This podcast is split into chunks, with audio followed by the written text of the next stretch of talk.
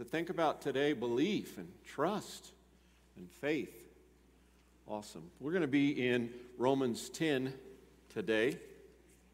I do want to let you know up front, if you need to go to the bathroom, go now, because at the end of the service, we're going to be having a deacon ordination time for Chris Atencio. You will not want to miss that. So, you know, I'd rather you go out during my time than that time. But we're going to take a look at Romans chapter 10. I've entitled the sermon today, Hearing the Gospel, because that's what the Scripture speaks about hearing the good news of Jesus Christ. Donald Barnhouse, a name from the past, shared a story one time about a young man. He applied for a job with Western Union delivering telegrams. Now, it's a dated illustration because some of you don't know what Western Union. Anybody ever heard of Western Union? Have any of you ever heard of a telegram? Oh, wow, some of the young folks. Have any of you ever received a telegram? I have not. All right, good to know.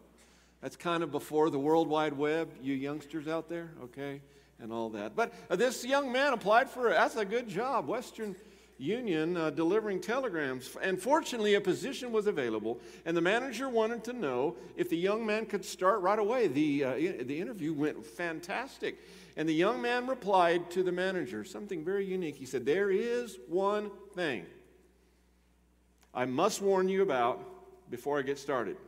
I am psychologically wired that I cannot stand any hint of unhappiness.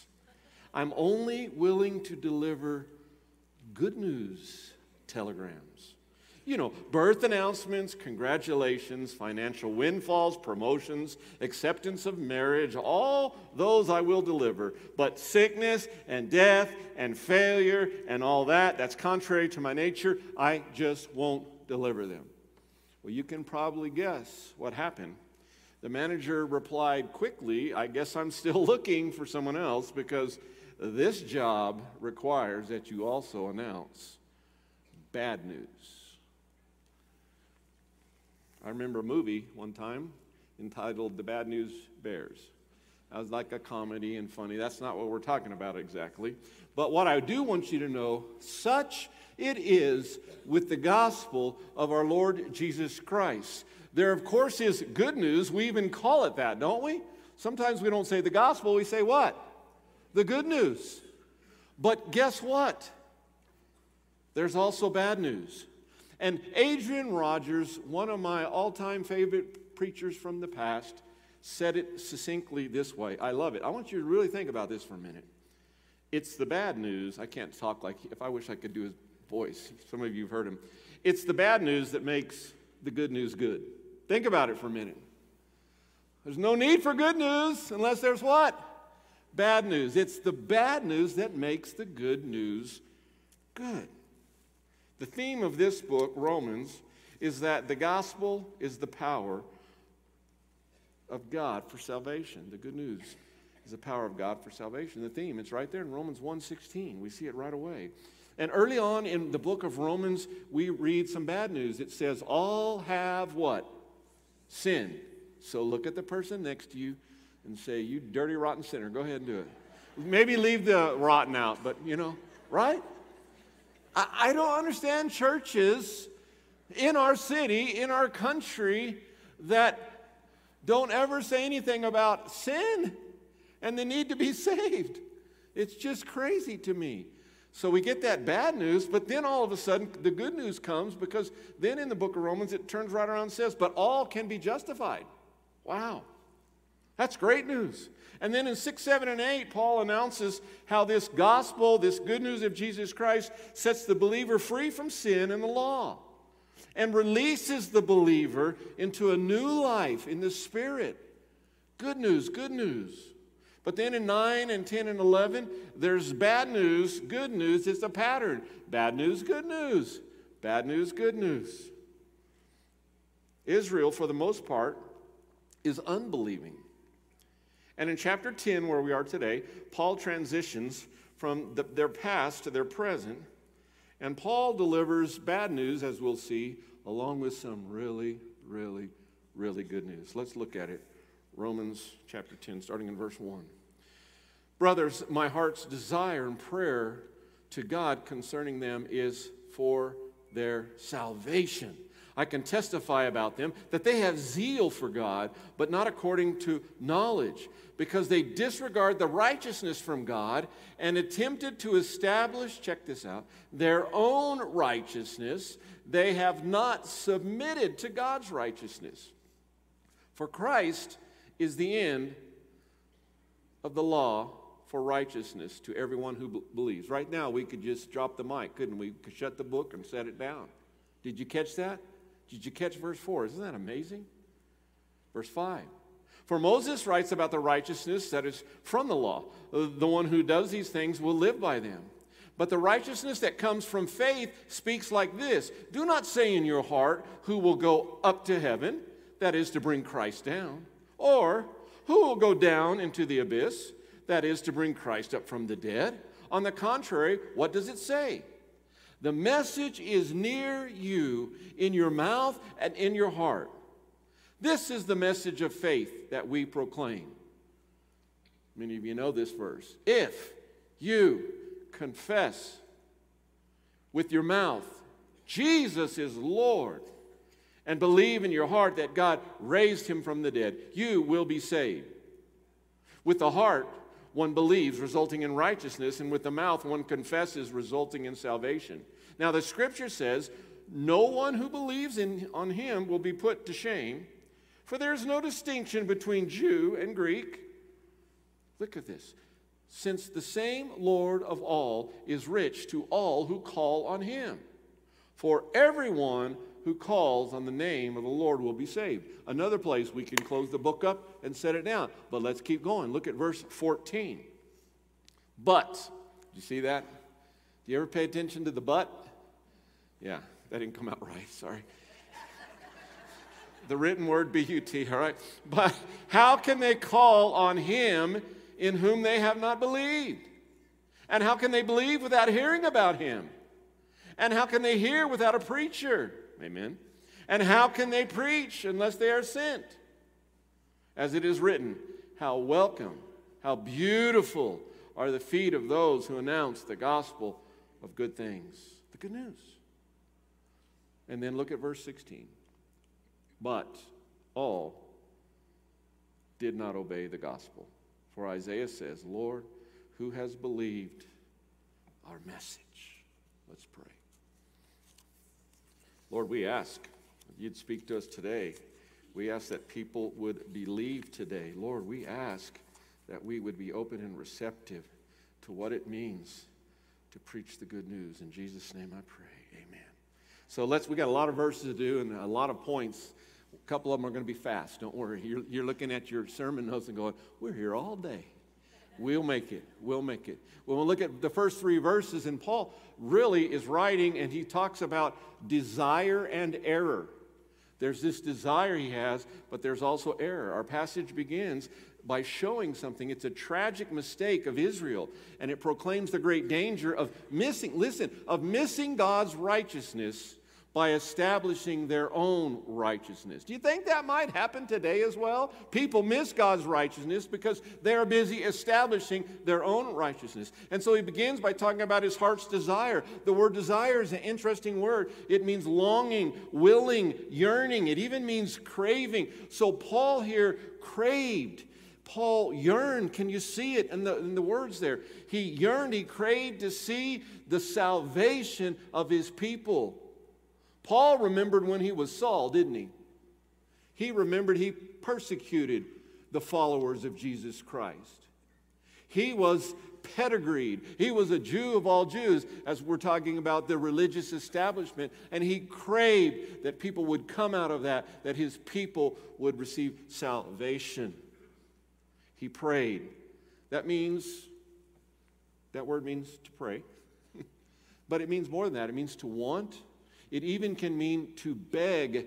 He's pleading for Israel's salvation.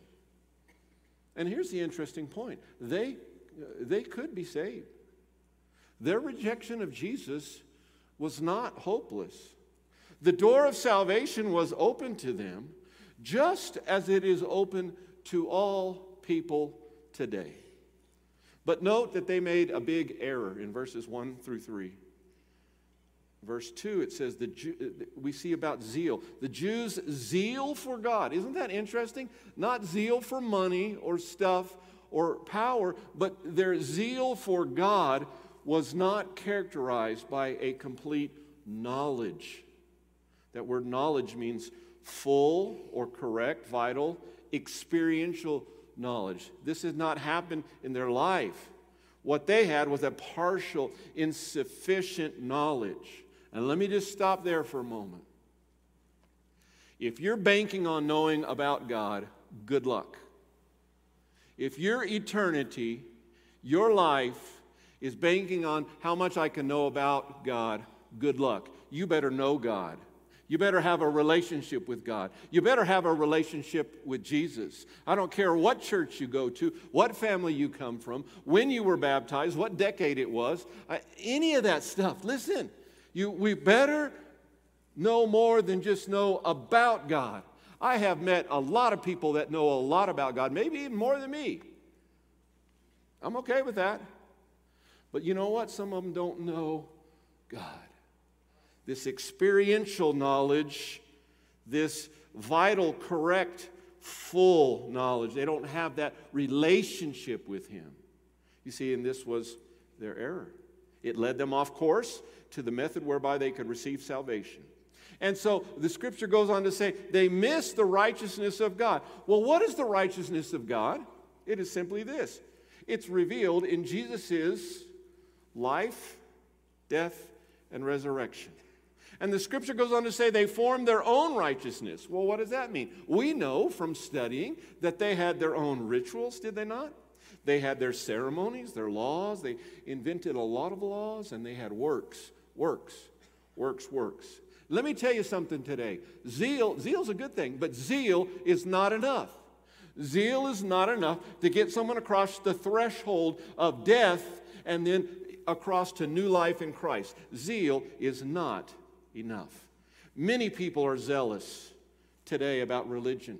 Many people are zealous about other things, but zeal alone does not make it right, especially in the matter of our salvation. Well, how can we know this? We can go all the way back to the book of Proverbs, Proverbs 14:12, where we read, "There is a way that seems right to a man." That's zeal, right? You ever step through a way that seems right? Man, you plow right through, right? Don't you? There is a way that seems right to a man, but its end is the way of death. There was no submission to God's way, which, by the way, today is a hallmark of our world. No submission to God's way. So there's desire and error. Point number two, we look at verses 4, and we'll go all the way through the first part of 8. Okay, that's kind of bad news. Is there any good news? There sure is. The question I ask on point number 2 is, who provides salvation? And the simple answer is one word. You ready? Jesus. Look at what the Scripture says there. It says that Jesus put an end. Did you see the word end there? It's telos. It means to complete, perfect, to finish. It has a twofold meaning. It means fulfillment, but it also means, not that it needs to be fulfilled again, it also means finality. Jesus puts an end to people having to seek righteousness through the law. Believers. That's us today who are believers. Guys, that is good news. Are you with me? Just think about how it used to be. Think about how it is today. We no longer must work to be acceptable to God. Did you know that? Some of you are resisting Christ because you don't think you're acceptable. Guess what? None of us are. We don't have to be acceptable. We accept salvation that comes from Jesus. We no longer must live under the enslaving power of sin. We can be redeemed. We no longer must live under the weight, the pressure of failing, of being unworthy. Aren't you tired of that?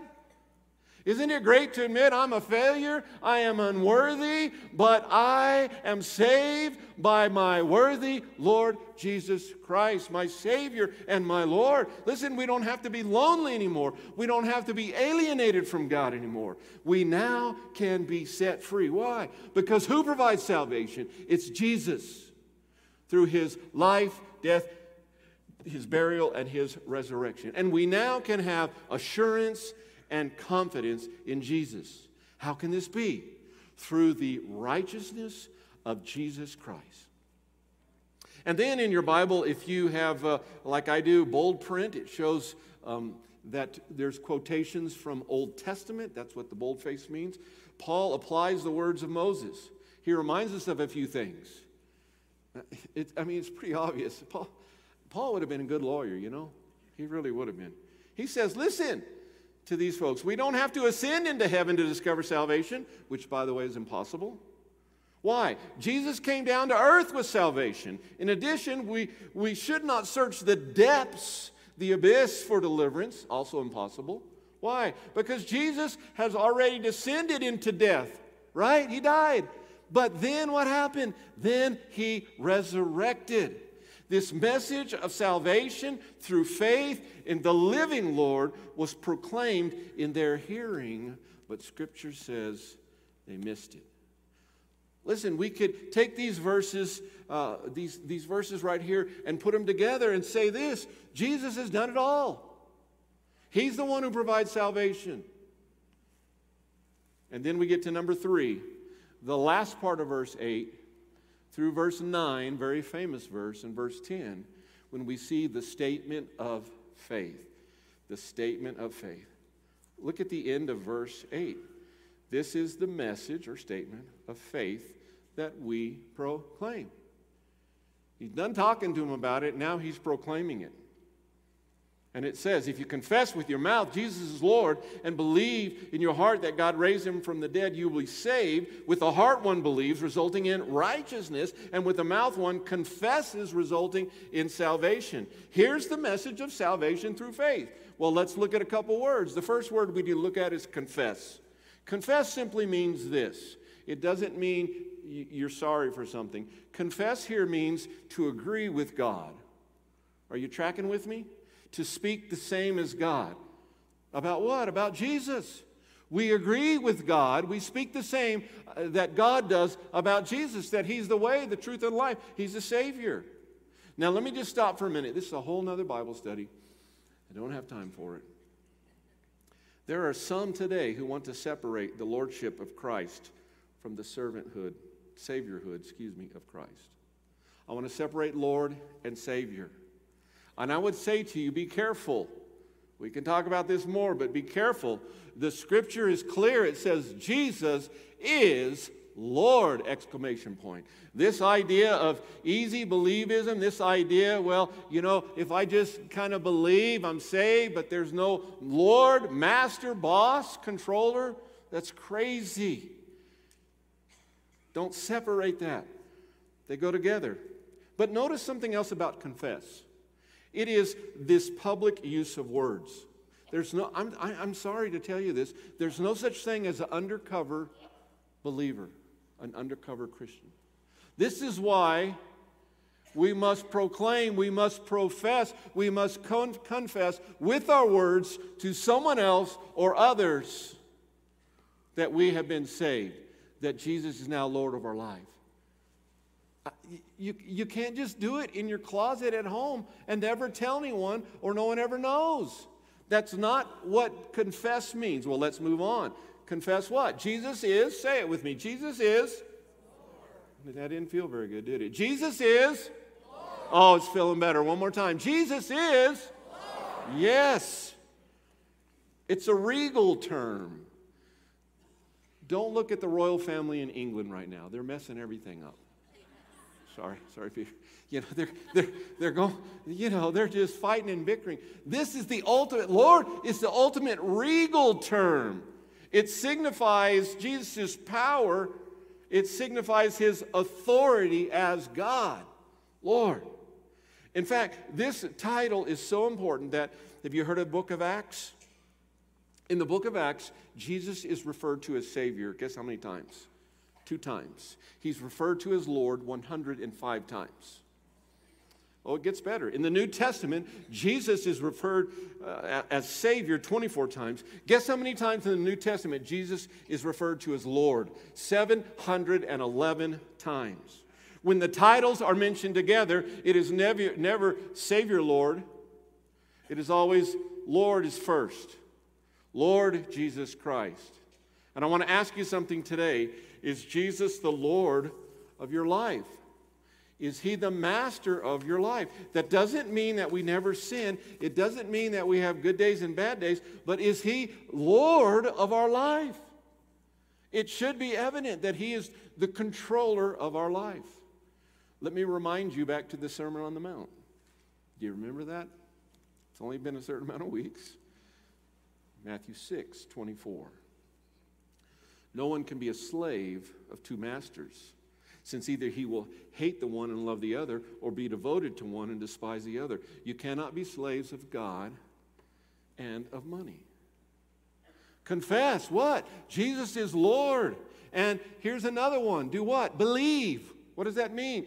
Believe in your heart is the phrase. And it believe comes from the common Greek word pistis. It means to believe. It means to have faith in. It means to trust. That's why we use those words when we talk to people about life with Jesus. Here also it's strong. It gives the idea of being firmly persuaded. Wow. Are you trusting? Do you have faith in your heart? Do you have belief in your heart? But belief about what? That gets back to that zeal. God's holiness and justice. Listen, here's what we need to believe in. God's holiness and justice were perfectly satisfied with Jesus taking on humanity's sin upon himself and bearing the punishment of that sin. God was completely and perfectly satisfied with Jesus taking on our sin. God was completely and perfectly satisfied with Jesus dying for us in our sin. Therefore, God raised him up from the dead. This is good news, amen? This is great news. This is the rescue plan being fulfilled. This is what God had planned. Romans 4:25 says this. He, talking about Jesus, was delivered up for our trespasses and raised for our justification. Ephesians 2:8, we know it. For by grace you have been saved through faith. And this is not of your own doing. It is the gift of God.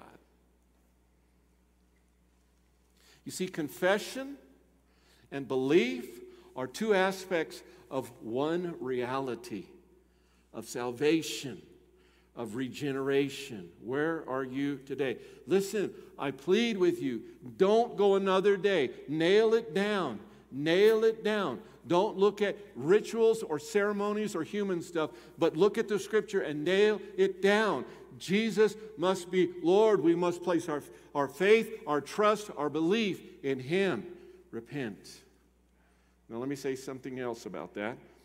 In verses 11 through 13, we find the next point. Hear me. Whether you're online or sitting right here today, salvation is for you and me. If you look over those verses again, you'll see that. No one's put to shame, I believe. There's no distinction, do you see it, between Jew and Greek? To his hearers, the ones he's writing to, that's pretty much everybody, okay? It says the Lord, he's Lord of all. He's rich to all who call upon him. Everyone who calls upon the name of the Lord is saved. It's powerful verses there. Listen, this is simple, this point. Let's move through it. Jesus is Lord of all. That's what the Scripture says. And salvation is available to all. Did you read that in your Bible? Did you see that? And there's no shame in this good news. What does that mean? There's no bad aftertaste in Jesus being Lord of all. Listen, there's no disappointment in salvation. Now, other things will disappoint us. Other things will cause us disillusionment. But not this good news. Here's another exclusive claim about Jesus Christ. Now, theology can be complex. Would you agree with that? Some of us spend our lives studying our Bibles.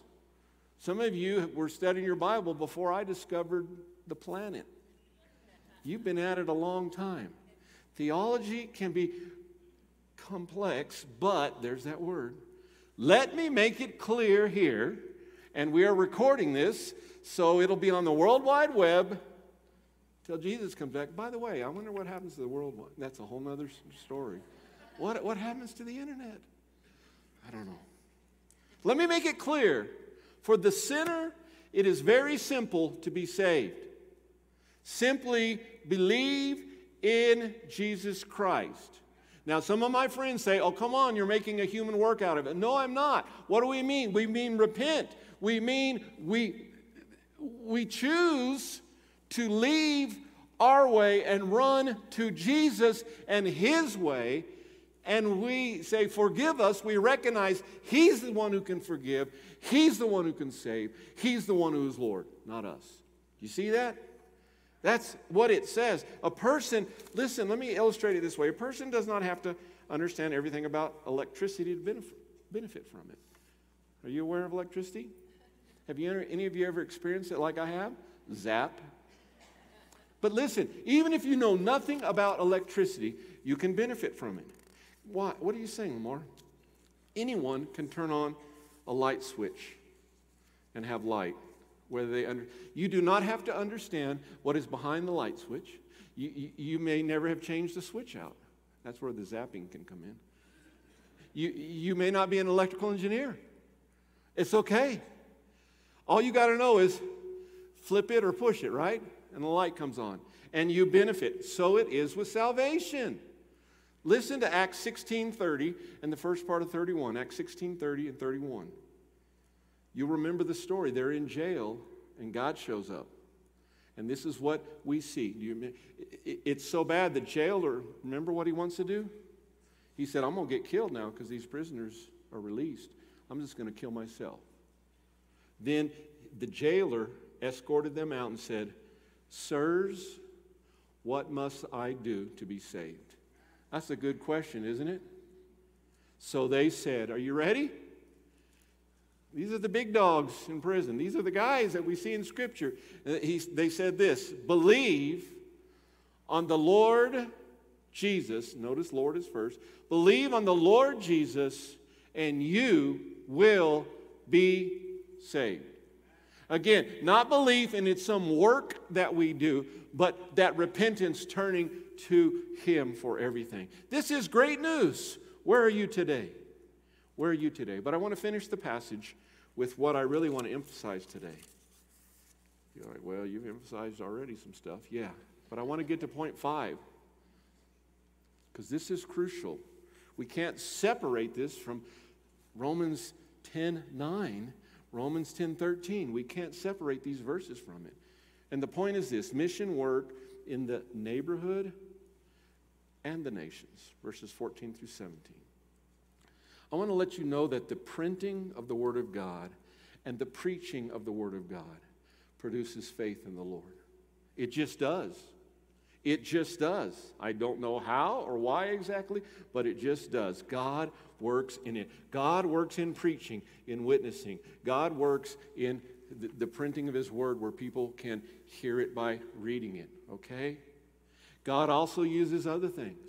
God can use gospel tracts, Christian literature, but especially God uses witnessing to reach people. That's why we have missionaries all across the globe, right?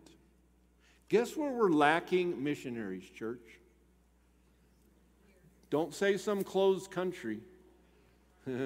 We know about it. Yes, there are still a bunch of unengaged, unreached people groups. Yes, there are still dialects that do not have God's word. But I'm going to tell you, there are groups and missionaries working towards those efforts. But here's where we're missing missionaries. On your street, on my street, in our neighborhood. No one is going to send a missionary to your neighborhood. Now, there may be a couple that show up at your door that say they're missionaries, okay? Why is no one going to show up? Because God has planted you and me in our zip code, and even more than that, in our neighborhood. Hear me. Note that those, according to these questions here, which are rhetorical, they're answered. I mean, note, though, that those who preach the gospel, those who witness about the gospel have beautiful feet. The word beautiful means a time of full bloom, development, to come at the right time. It's coming. Are you aware?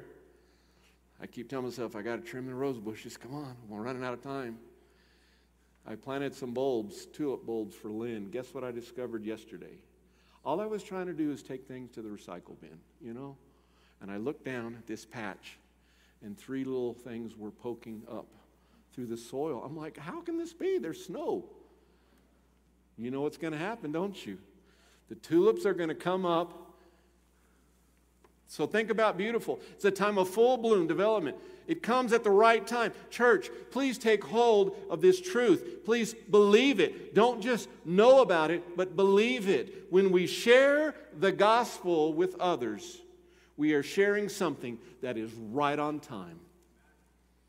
And it's beautiful. Every time. Regardless of whether we're rejected, regardless of whether we're accepted, regardless of whether it's a 10-second conversation or it's a weeks-long conversation, it is always right on time and beautiful. And the sad truth is the vast majority of professing Christians never tell others about Christ. Let us not be this statistic. Let us be the missionary, the only missionary that's going into our neighborhood. Now, notice the progression of these questions quickly. I'm not going to read them again, but they're self-explanatory and it's clear.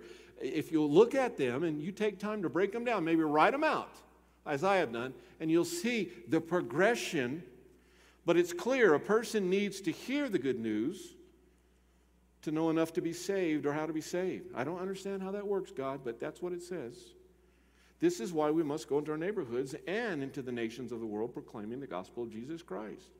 Here's what I would say about that. For whatever reason, God chooses to use us, preachers. It doesn't just mean someone who stands up here on Sunday mornings. It means witnessers. We all, every time we witness about the good news of Jesus Christ, our testimony, these verses, other things, just talking about Jesus being Lord, all these kind of things. Every time we do that, we are preaching the good news of Jesus Christ. We are witnesses to it. And people need to hear that. And there's a celebratory biblical term for that. It's woohoo! God can use you and me. It's amazing. 1 Corinthians 1:21. Listen to this.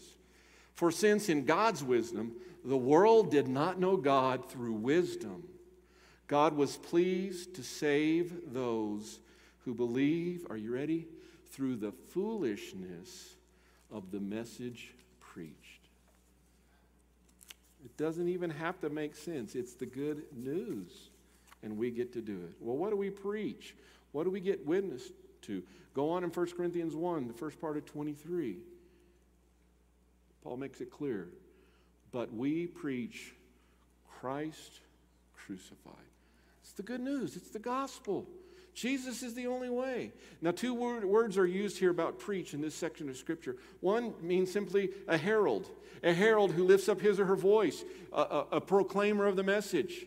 But also, there's another part that comes from a word that means evangelism. You've heard of that word? We use it sometimes.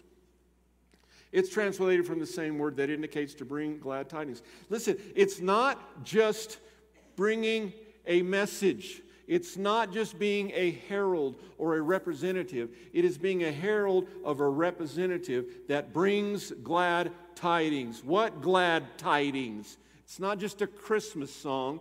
Glad tidings that Jesus saves and Jesus is Lord. Matthew 9:37 and 38. Then Jesus said to his disciples, the harvest is abundant, but the workers are few. Therefore, pray this. Pray to the Lord of the harvest to send out workers into his harvest. To do what? To preach, to witness, to share. Let me close in this way today. We're not quite done. But look at verse 16. You're wondering why we didn't finish with 17, which is a famous verse. It's because we don't have time, but also because I want to finish with verse 16. Look at it. What does it basically say to us? Few had believed. Is that not true today? It says not all. Now that's a litotes, which is a literary term. Some of you are looking that up right now on your phones. L-I-T-O-T-E-S. I didn't make it up. It's a negation of an opposite. What it really means is very few. And that reminds me, do you remember the parable? Some of you call it the sower. I call it the parable of the four soils. Do you remember that? Do you remember? The gospel went out into people's hearts and lives. And we know that there are those who are hard. It bounces right off. There were those who were shallow. Didn't work. There were those that it looked like it was going to work, but they were choked by the world, by the world's power, by the world's wealth. But remember the fourth kind of soil. There were those who were saved and produce fruit, God's fruit. Amen? It says, it gives the numbers in there. It's unbelievable. That is why people must hear the gospel, the good news. That is why we must be missionaries. That is why we must be preachers, witnessers, because there are some who, guess what? They're ready. They're waiting. The soil of their life is waiting, and they will be saved and will produce good fruit. What does that mean? When we make disciples, they'll go on and do the same thing. And then they'll go on and do the same thing. And then someone else will. Listen to 1 Corinthians 5:14. For Christ's love compels us, since we have reached this conclusion. If one died for all, then all died. Are you compelled? Am I compelled? Are we compelled? Someone once said this, on the great clock of time, there is only one word. Have you ever heard of the great clock of time? There's one word, now. No numbers. There's no yesterday or tomorrow. It's simply now. Now that's a throwaway statement, but it's true. Now, the scripture says now is the time for salvation. Now is the time to share the good news. Where are you today? Let me ask you three questions and then we pray. If passion is contagious, would you agree with that? Passion is usually contagious, right? Come to my house, you're going to be a Bronco fan before you can get out the door. Well, maybe not.